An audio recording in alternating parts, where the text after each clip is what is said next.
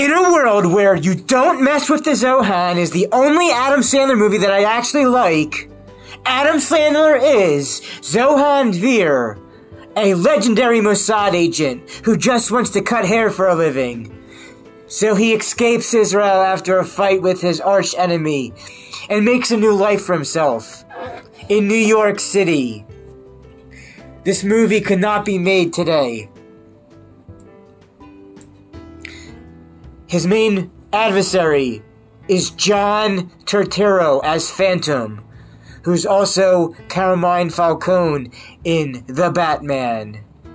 And Emmanuel Christ I cannot pronounce her last name. Emmanuel as Dalia plays his pas- Palestinian hairdresser boss.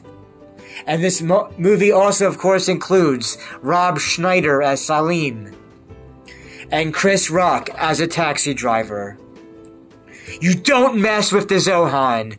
2008 comedy. The only Adam Sandler movie that I actually like. Masi Baba, Masi Masi Baba. You don't mess with the Zohan. A bit too long, but a hilarious comedy. Check it out if you like some nonsense.